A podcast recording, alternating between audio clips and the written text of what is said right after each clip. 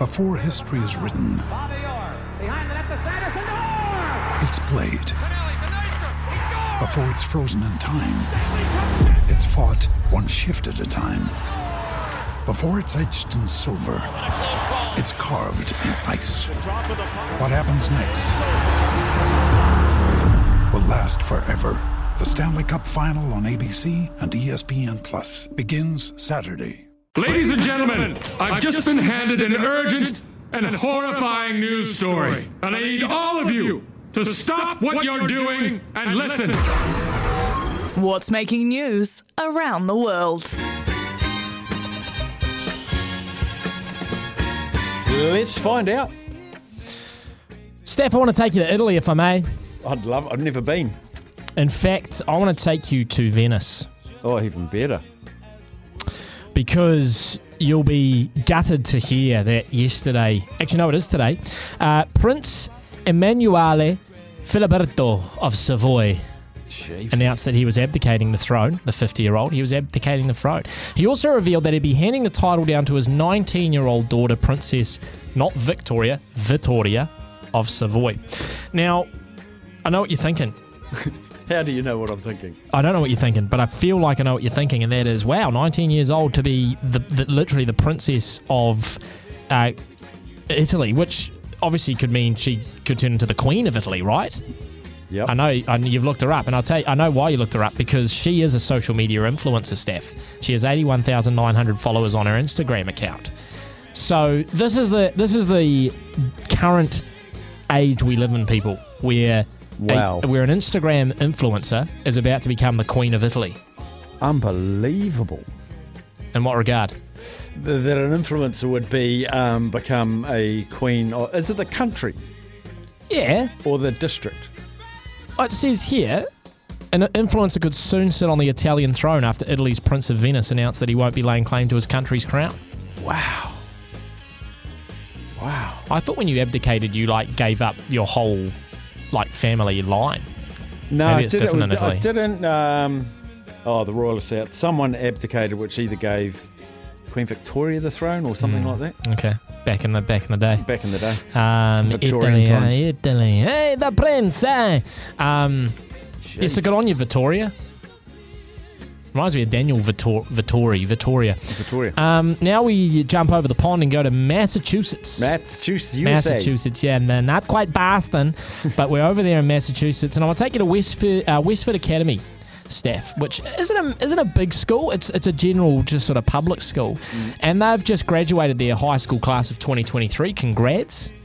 Okay. Generally happens around this time of year. Oh, my Facebook memories, actually, my graduation came up from uh, twelve years ago. Can't believe it's been that long. Mm. Um, now, they've graduated, get this, fifteen sets of twins Ooh. and one set of triplets in one class. Yep.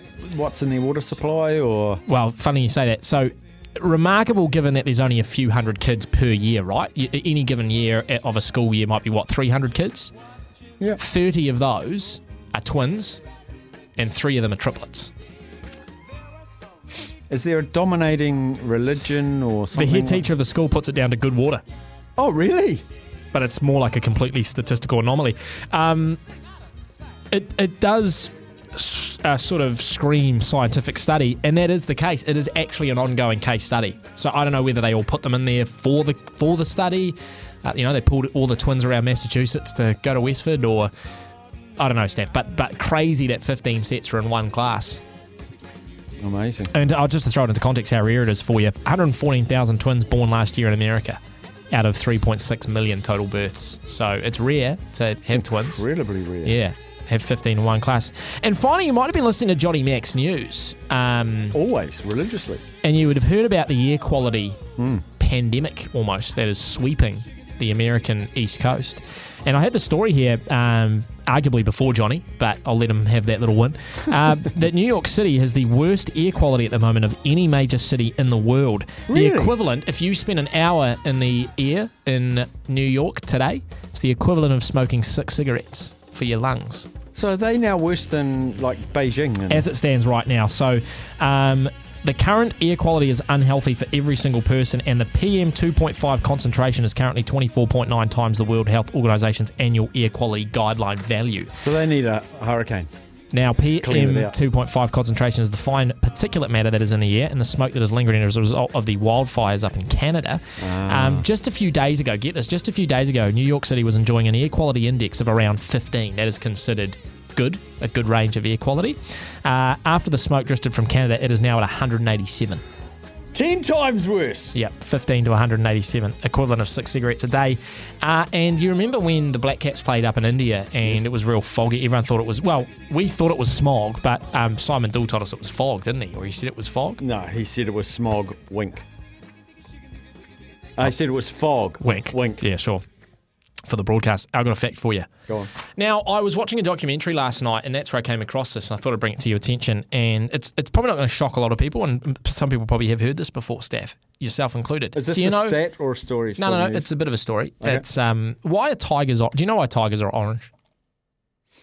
I like to try and guess. Yeah, because well, but on paper it doesn't make sense, right? Like it's orange not is camouflage. The, correct. Yeah. It's the brightest thing in the damn woods, unless you're in a desert with orange sand. True, I don't actually, know. yeah, I don't but know. They're quite often stalking from the bushes. Mm. So humans, we have uh, triomatic colour vision, right? So we see, I don't know, three different spectrums, whatever, that come in and get filtered. Oh, the blue, red and green, yeah. And the mixture of those make every colour. I get that, yeah. So, yes. But but um, a lot of uh, terrestrial mammals, including dogs, cats, horses and deer, have dichromatic colour vision. That means their retinas contain cones for only two colours, that is blue and green. So deer don't actually see the colour orange, brown. They actually see it as green.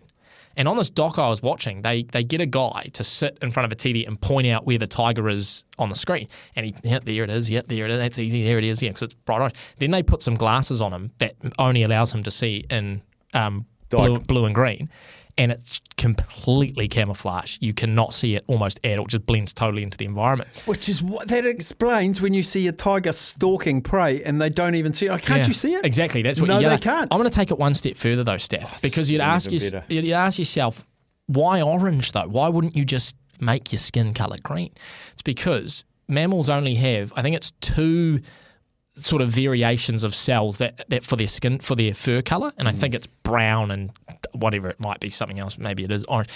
So what they did is they couldn't make it green, so they did the next best thing. I'll make it a colour that the deer can't can't see anyway, so I'll make it orange, and it appears to them to come out as green. There was an intelligent... It's an elaborate web of, there, there, of tiger evolution. There was a, a tiger scientist who was smart back in the day. And can I tell you this as well, Steph? Tigers don't even know they're orange. Oh, because they look at themselves and they think they're green. Correct. It's like I look in the mirror and I think I'm handsome. I'm blind. I thought you were going to say you look like a different colour, but no. Tiger Staff. Yeah. Save your fact. But that was the fact, mate. Oh, it's a brilliant fact. Yeah. I've got one for you after the break.